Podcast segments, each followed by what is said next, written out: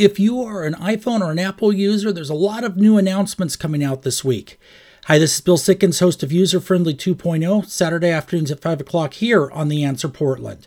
This is the week of Apple's big event that they have dubbed California Streaming. The event is being streamed, and there's a lot of announcements being made. A lot of things to dig into, but one of the bigger ones is the iPhone 13, which is the new version of their flagship iPhone product. But one of the many new features that seem to be coming out on this is the idea of a satellite backup for your cell service. So, in other words, if you don't have actual cell service, your phone would still work using these systems is how this is going to be implemented and what software this will actually work with for things that are being announced. And I think we'll be seeing some of that coming up here in the near future as well. But for more information on what is being announced, check out User Friendly Saturday afternoon at 5 o'clock here on The Answer Portland as we will dig into this over the next couple of weeks and let you know what you can expect.